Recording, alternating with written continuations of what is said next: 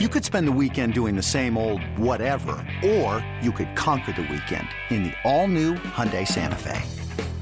Visit Hyundai U S A dot com for more details. Hyundai, there's joy in every journey. One of the great joys of that show, it was like walking down the street corner, hanging out with your friends every day. There was so much camaraderie and friendship, which is not very common on television. Not like it was on this show. So you knew when when you read the script that so-and-so was going to be killed in the show, you weren't going to be hanging with them all the time, and that was the uh, sadness that we felt. And now it's cracking. Welcome to the Jim Rome Podcast, episode one twenty-five. This week, my guest is a critically acclaimed actor, writer, director, and author. He's had an amazing career in television, but he actually got his first big break on the film set of Martin Scorsese's nineteen ninety mob epic Goodfellas. Then nine years later, a role on The Sopranos would change his entire life and T V forever.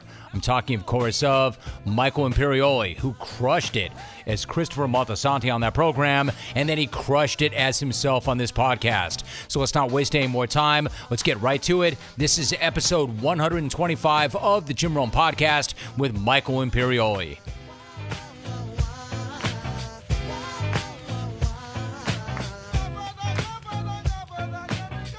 Michael, it's so good to visit with you. I've got a lot to get caught up with you about, but first things first, we're obviously in a very, very scary time right now. So how are you and your family holding up during this period?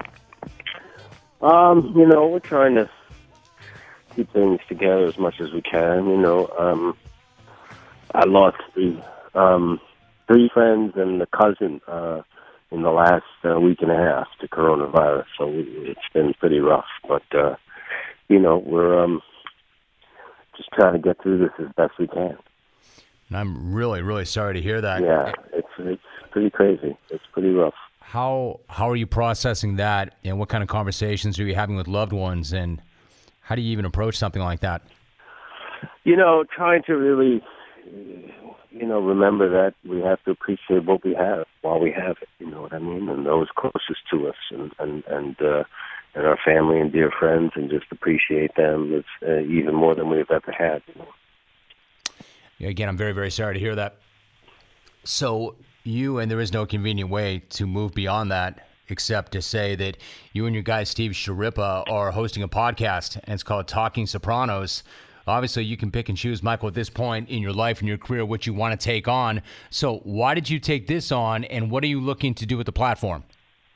Well, I mean, it actually, this relates to what we were just talking about in this time that we're in and dealing with the coronavirus and, and, and how difficult it is. You know, we, we were approached six months ago by, and all, all at once by three different producers, pretty much at the same time. It was very strange, uh, but because they know we're friends and they know we've done a live stage show, like an Inside the Actor Studio thing around the country. We've done it in Australia, and, uh, we were approached by three different companies about doing a podcast. And, um, you know, we spoke about it, and we figured out a way it might work, and we found a company we liked and producers we liked. And um, we announced it at the end of February, and we were going to release it in April, record at the end of March in a studio in New York. And, you know, everything changed, you know, in the middle of March, pretty much. And uh, we said, let's forget this idea. Let's wait till everything's back to normal, or at least close to normal again. It's not, we both felt kind of, why would we do this in, uh, you know, at this point in time? Maybe it's a little tone deaf.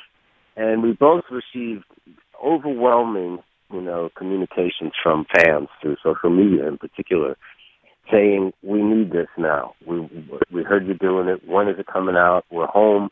We're watching The Sopranos in, in quarantine, shelter in place, and we would love a podcast from you guys right now. So then we said, all right, uh, with that in mind, you know, in that respect, we found a way to do it remotely and not in the studio, but in our homes, and, and get it out like in April, early April, like we said we would. Um, and here we are. And here we are. Now, you and Steve, obviously, as you mentioned, you guys are friends and you go way back, but what's it been like so far? What has the reaction been like, and what's the process been like for you to host a podcast? Um. You know, it's, uh, you know, particularly with Steve, it's just very natural, you know, because we're having a conversation. Um, you know, as friends. And both of us had a lot of distance from the show, not only because it went off the air in two thousand seven, but we haven't really watched it since they, their initial airings, to be honest. You know, I mean, I'm not somebody who, who likes to watch his own stuff and, and rewatch it and relive it. It's not my thing.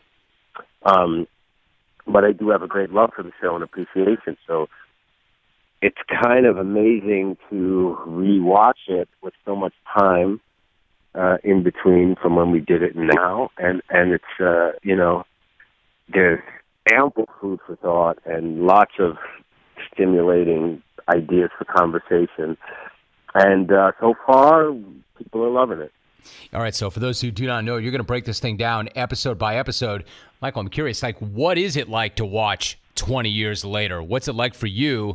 And obviously it holds up, but what's it feel like when you see it and when you watch it back now after all this time? Well, it's um, it's really funny. I, you know, I remember how funny the show is.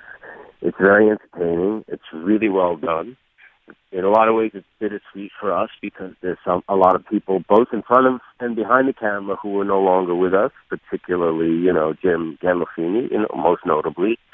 So it's bittersweet in a way, but it's also very pleasant, and, and, and um, you know, I'm proud of the work, and, and, and there's a lot of happy memories attached to it.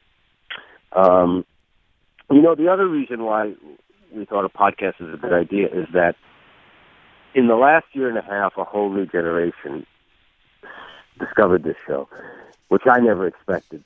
Kids in their twenties and thirties and late teens and stuff who were didn't watch it in its initial run and love it. It's become kind of a cult thing among young people, which I didn't really expect. And a, a lot of these young people love podcasts uh, and are on social media. And um, so it seemed like, oh, wow, there is a... there is totally an audience for this. Um, you know, because we always had an audience that watched it when it was first on, and they had soprano parties and made pasta and ordered pizza when the, every Sunday night. But this generation, you know, can watch it whenever. They can binge it. They can stream it, you know, whenever they want. So um, this is a whole new audience, and that's exciting.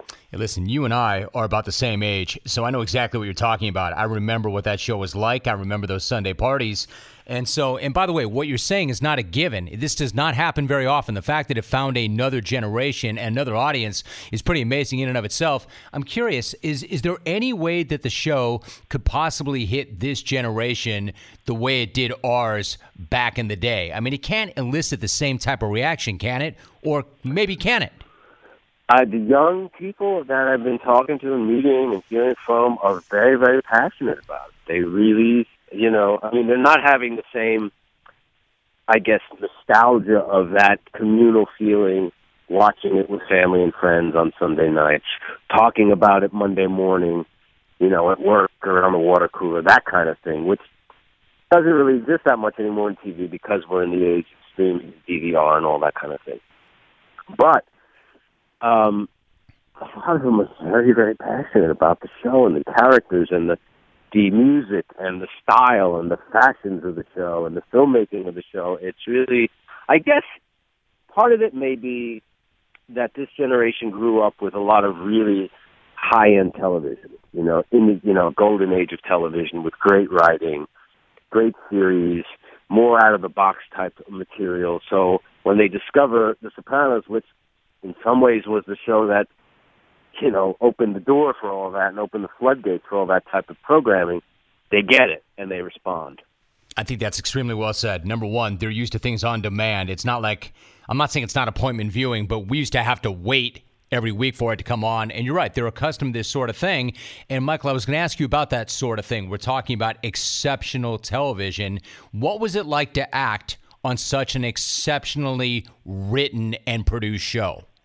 It's phenomenal. I mean, the, the the material that I had as an actor, particularly for me, for my character, who, you know, had such a wide range of emotion and a wide range of situations. And the other thing, for television, very often in T V, before The Sopranos, characters wouldn't necessarily evolve very much. You know, you introduce a character in the first season, and a lot of times those characters pretty much stay the same through the course of the series. The audience expects this character to fulfill this sort of function, and that, you know, Sopranos, these, these people evolved over time. I mean, Christopher, in particular, in the first season, in the first episodes, was like a kid, you know, and impulsive and, you know, immature and rash. And, you know, he he stayed impulsive to an extent, but over the seven seasons, he did grow and take on more mature responsibilities and more mature situations, and we see him struggle through that. So for an actor, that this show was, the scripts were gold. I mean, you know, they were always unexpected, always interesting, and pushed you as an actor. Well, not totally unexpected, because you were writing on the program, which I want to get to in a minute, but I want to stay on Christopher, because he Christopher was such a complex dude with polarities, substance abuse, highs, lows. Like, how challenging was it both emotionally and even physically to find that character for you and to play that role? Well, it was challenging, but that's the kind of challenge you want as an actor. Sure. I mean, I, partic- I particularly like to be challenged. I like to be pushed. I like to have to really work hard and discover stuff and, and take chances. And and push myself out of my comfort zone. And, like, for, for instance, like drug, you know, the drug use, heroin use, and being states of, you know, intoxication and being high in certain scenes. You know, it's a lot of fun to play as an actor. I mean, it's not. It's it's it. It just you have to use your imagination. You have to use your skills to to create those states of mind, those altered states of consciousness and altered states of mind. It's a gift as an actor to have, to have material that challenges you in that respect. Right. Now, he, Christopher obviously had some pretty serious demons, but, and to your point, he evolved a great deal, as the other characters did too, and he had demons, and he did some pretty regrettable things, but that's not to say that he did not have redeeming qualities, because he did. So, like, what did you like and respect about him? Well, for me, what I always respected and loved about him was that he was willing to put in the work. Um, and I mean, you know, he, like, he had these aspirations of being a screenwriter or being an actor, playing himself in his life story and producing movies and this and that. And a lot of people do. A lot of people in all walks of life, you know, ah, my life is so interesting. My family was so crazy. I should write a movie, or I should be in a movie. He actually did the work. He bought a computer, figured out the software, learned how to write screenplays, took an acting lesson, acting class, you know, wrote a screenplay, tried to get it produced. You know, he actually sat his ass in the chair and did the work.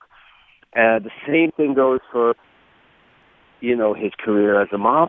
You know, he was very ambitious. He wanted to rise up the ladder, of, uh, you know, in, in the Cosa Nostra, and he worked really hard and took on responsibilities. He, and he did that in, in, in a lot of ways in his relationship with Adriana, and opening a club with her and wanting to give her a career in the music business. And and, and it go, goes on and on throughout the show. And, and, and so he, he wasn't someone who just sat back and expected everything to be handed to him, although he did at the same time have a, a high sense of entitlement. But he he worked really hard and, and uh, was ambitious, but but you know, put the put the time in and the elbow grease, and I always respected that. Right. Now, Michael, I've heard you say that you really fell in love with the show after the first season. Like, so much to like about the program, obviously, but specifically, what did you fall in love with?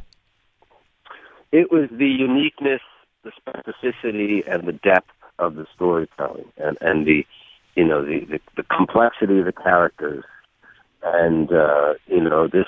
this type of almost novelistic storytelling that I, I had very rarely seen in television, and I had never had the opportunity to do in television. Um, that really sold me on the show. And the sense of humor, which was, this is a show that you think of it as a mob show, and there's violence and, you know, drama and scary stuff, but it was hilarious at times. It was outright just slapstick sometimes. This show is really funny. Really funny. I mean, really heavy, but very, very funny. Now, speaking of writing, you did write those five episodes that I mentioned. You also produced on the program. How did you get the opportunity? How did you position yourself to write for the show? And then I'm curious, that writer's room, what was that like?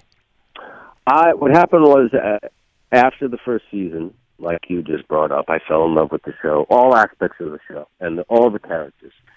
So between season one and two, I wrote a spec script uh, of The Sopranos, an episode. And also between season one and two, a movie that I had co-wrote for Spike Lee called Summer of Sam came out. So I invited David to the premiere of that to show him my work as a writer, and then gave him this spec script. And, you know, and he liked my ideas, and he liked the way I, I, I wrote, and then, then uh, you know, then we started working. Um, I was in the writer's room at times. Sometimes I wasn't, because I was often very heavy on set as an actor, you know, work, working, you know, a lot. But, um, you know, the writer's room is a very, uh, writing period is very hard. The, the blank page is always very scary. And it's a, it's a strange, pro- it's a very different process than acting. You know, acting, you get the script, you know, you, you study it, you figure out what, you, what choices you want to make and what's the best way to approach it. I mean, writing, very often, you're starting from scratch. You're starting from nothing, and you're building stuff out of the, you know, out of the air. So, um, it's always, Always, always challenging, but very, uh, working with David Chase um, was an education in a lot of ways for a writer. So I would imagine you felt really good about what you had to offer, obviously, and that he had seen your work, so he responded favorably. But, I mean, were you nervous? Did he, like, when you gave him that spec script, how confident were you in it, and what was his reaction to it? He really liked it. I mean, was I confident? I mean, I liked it. I thought it was... Um, You know, I, I, I decided to do it because I felt like I, I did have the sensibility and under, un, had some understanding of what he was trying to do with the scripts. So he liked it enough to... Uh, actually, what happened, my script that I wrote, I had the central story with Christopher ODing on heroin and then having these out-of-body afterlife experiences of heaven and hell and purgatory and that, which he liked and said, well, I'm planning season two, Christopher gets shot, so we can use all that stuff after he gets shot as opposed to him ODing. So that's that was how it how it worked. Hey, Michael, were you like, shot like I'm dead and I'm gone, or shot like I'm going to recover and it's going to be fine? Um, it was touch and go, yeah. It was touch and go. It was It was pretty... Oh, when when he told me that? No, yeah, no. I no. mean, not like shot like I'm off the show in season two. No, no, no. That never, I never was. I'll be honest, it was probably stupid, but I never really worried about that. Uh-huh. Be, Michael, because because you didn't worry about that sort of thing, or because you knew that the show needed you and they were not going to kill you that early? Um. Yeah, I kind of felt it was, you know, he was a pretty... you know, important character that was needed. I mean, obviously there was yes. a chance of that. Like, Big Pussy got killed off after season two, so it, you know, that kind of set the tone that nobody was, uh, nobody was above getting rid of. But um, I don't know. I never really. I, I don't know. I just never really worried about it. I get you. And I'll say it for you. Hell yes or hell no, they weren't going to kill you in the se- second season. You know, I, since I spend my, all my days talking to athletes, except when I do this as a side hustle, and this is amazing. But, you know, athletes get traded, and it's always, it's business, it's business. It's not personal. If Big Pussy gets killed off in season two, do you all just say, well, you know, we know that this can happen, it's just business, or is there kind of an emotional reaction to it? Is that a tough thing to deal with for everybody? Yeah, sure it is. It, and even the other characters after Big Pussy, you know, when they would get uh, written off or killed, it was you, because um, you knew you weren't going to be seeing them on a regular basis, and that's that was sad, because The Sopranos... Um, one of the great joys of that show, it was like walking down the street corner, hanging out with your friends every day. There was so much camaraderie and friendship, which is not very common on television. I mean, not like it was on this show. Um, so you knew when when you read the script that so-and-so was going to be killed in the show, you weren't going to be hanging with them all the time. And that was uh, that was the uh, sadness. That was so. No, I get that, and you could tell the chemistry. You could tell how strongly everybody felt about each other and how much respect there was. You know, yeah, when... and to have a success together. You know, a lot of us had worked together before, before The Sopranos, um, in movies and, and uh, theater, particularly independent movies and theater and, and stuff. And, and uh, so a lot. Some I went to acting school with two of the actors from when I was a teenager. So, so to have a success like this together really bonded us as well. Besides just the the, the chemistry and, and just the you know the friendship, but that that there's something to that, you know. Yeah, and I'm going to follow up on that, too, because I know you're a sports fan. You understand the dynamics of teams and sports.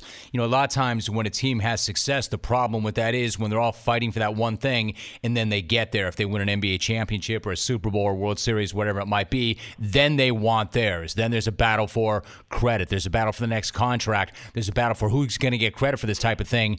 When you all come up together and you all experience the kind of success that you did on the show, how did you all react to it? Was there still that great, it, that camaraderie and that spirit, or were people, frankly, maybe kind of looking for their own? Um, no, it kind of stayed. You know, we stayed united and we stayed friends. And a lot of that I would give credit to Jim Gandolfini, because he was not, he, I mean, he was the lead actor on the show, of course, and worked as, more than anybody, any of the other actors, but he wasn't the star. He was like the team captain more than like the star who everybody had to kind of kowtow to. He was the team captain for both the actors and the crew people. He was very much, you know, egalitarian that way and wanted everybody to be respected and everybody have a good experience. And it was very important to him. And he set that tone, you know, when guest stars would come on, even people who, you know, were, had success in the past, They got them, you know. They got the vibe pretty quickly that this was not. There was no diva ego trips happening here. That it was, you know, fighting the good fight and all for one and one for all, that kind of feel. Mm-hmm. You know, Michael, he even as a is just somebody who watched the program, as a fan of the program, it just seems so just shocking, just so shocking when he passed. When he was fifty-one, I can't imagine what that was like for you as somebody who was as close to him as you were. It was really shocking. It right. was it was terrible. We I had just seen him two weeks before he passed away uh, at a premiere. We we did a a bunch of us were in a kids movie, a Nickelodeon movie that Steve Schirripa wrote. It was a, based on a kids book that he wrote, and we went to the premiere in L A and we hung out. And he was in really good spirits and happy, and you know it was. It was uh, six years after the show had ended, The Sopranos had ended, and he was kind of finding himself again, I think, because the, the show demanded a lot of him, you know, as an actor, but more as a person, too.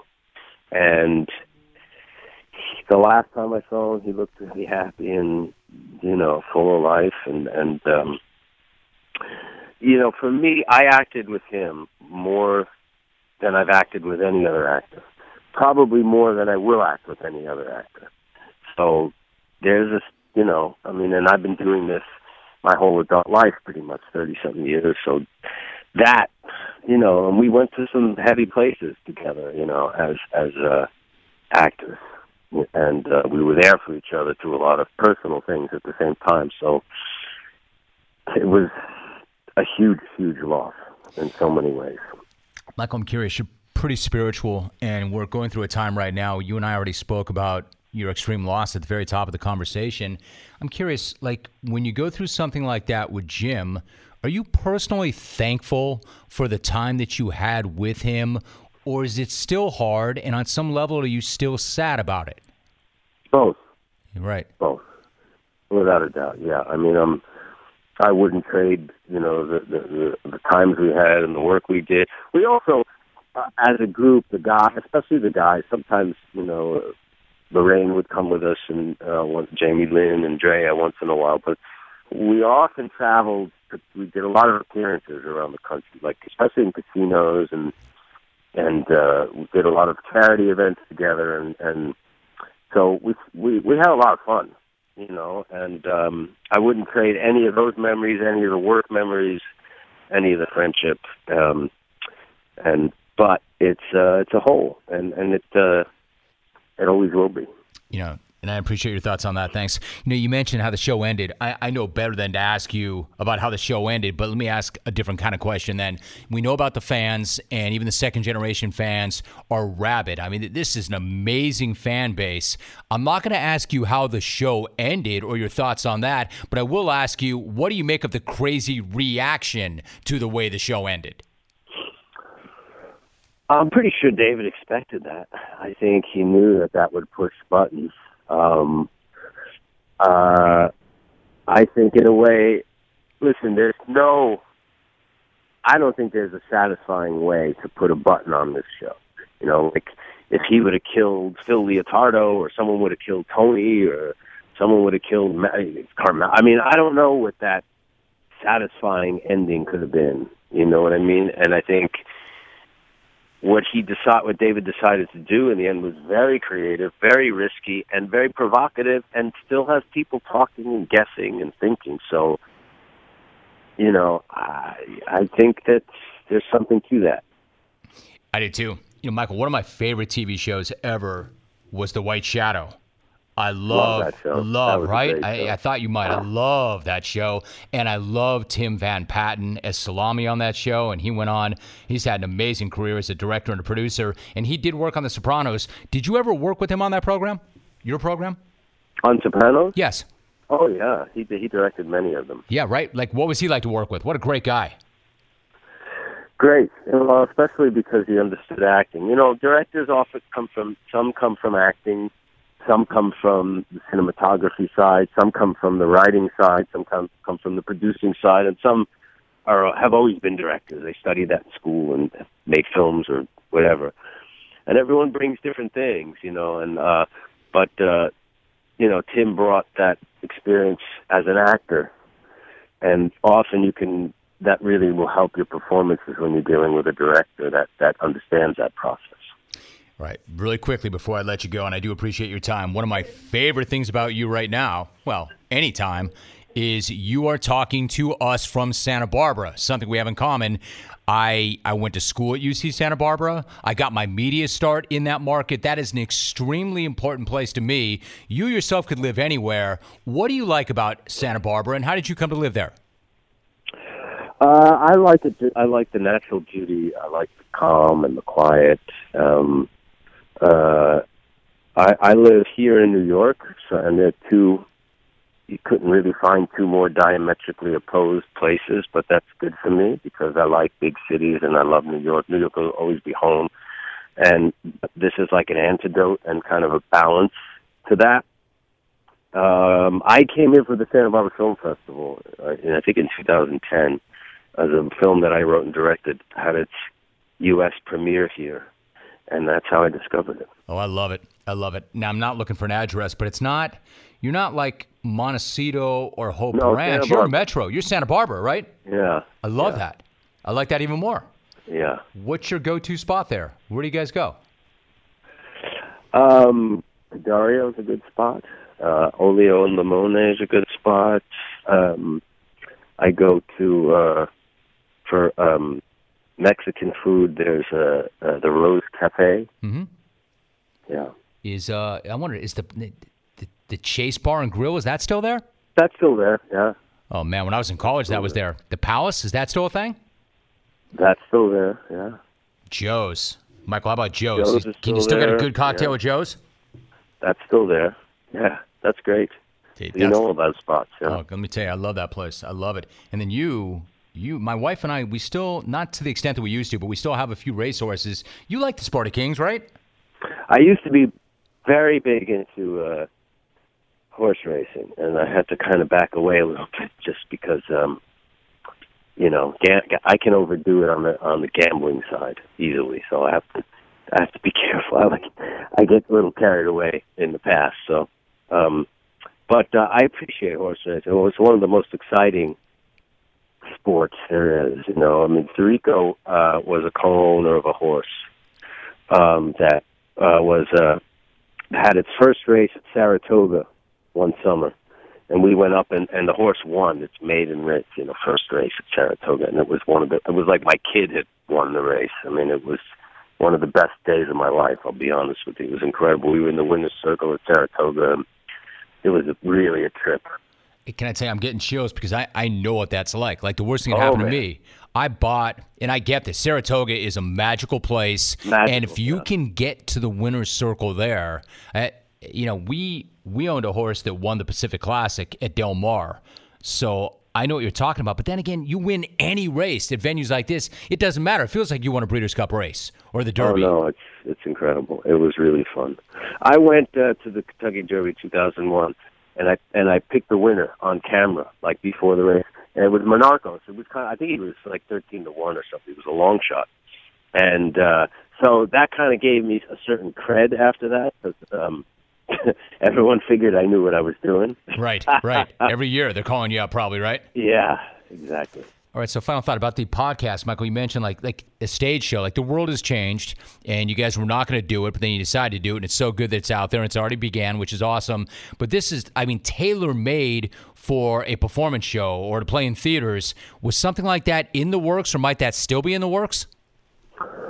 You mean taking the, the podcast? Yes, on the road. Show, that yeah, that yeah. kind of thing. We, yeah. yeah, well, let's, you know, let's see how it goes. I mean, we're definitely thinking about it as a possibility. We want to see how it does first. And, you know, we're hoping to have the first season, which is the first the first season of the show, of The Sopranos, with episode thirteen episodes. We're hoping to have, you know, the first season done in the can by the end of the month. Maybe out by early May, the first season, and keep going from there, and maybe take it on the road. Why not? Good. Why not? Listen, what a thrill. So awesome to talk to you, Michael. I really appreciate the uh, time, and especially you giving me as much time as you did. Such an amazing show.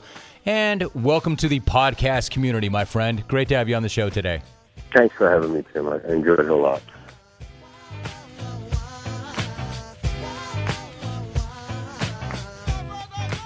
A tremendous thanks to Michael Imperioli for finding time to sit down and chop it up with us during a really, really challenging time for him and his family. He certainly did not have to do that, but he did, and I appreciate that greatly. That's an amazing conversation, especially given his personal circumstances.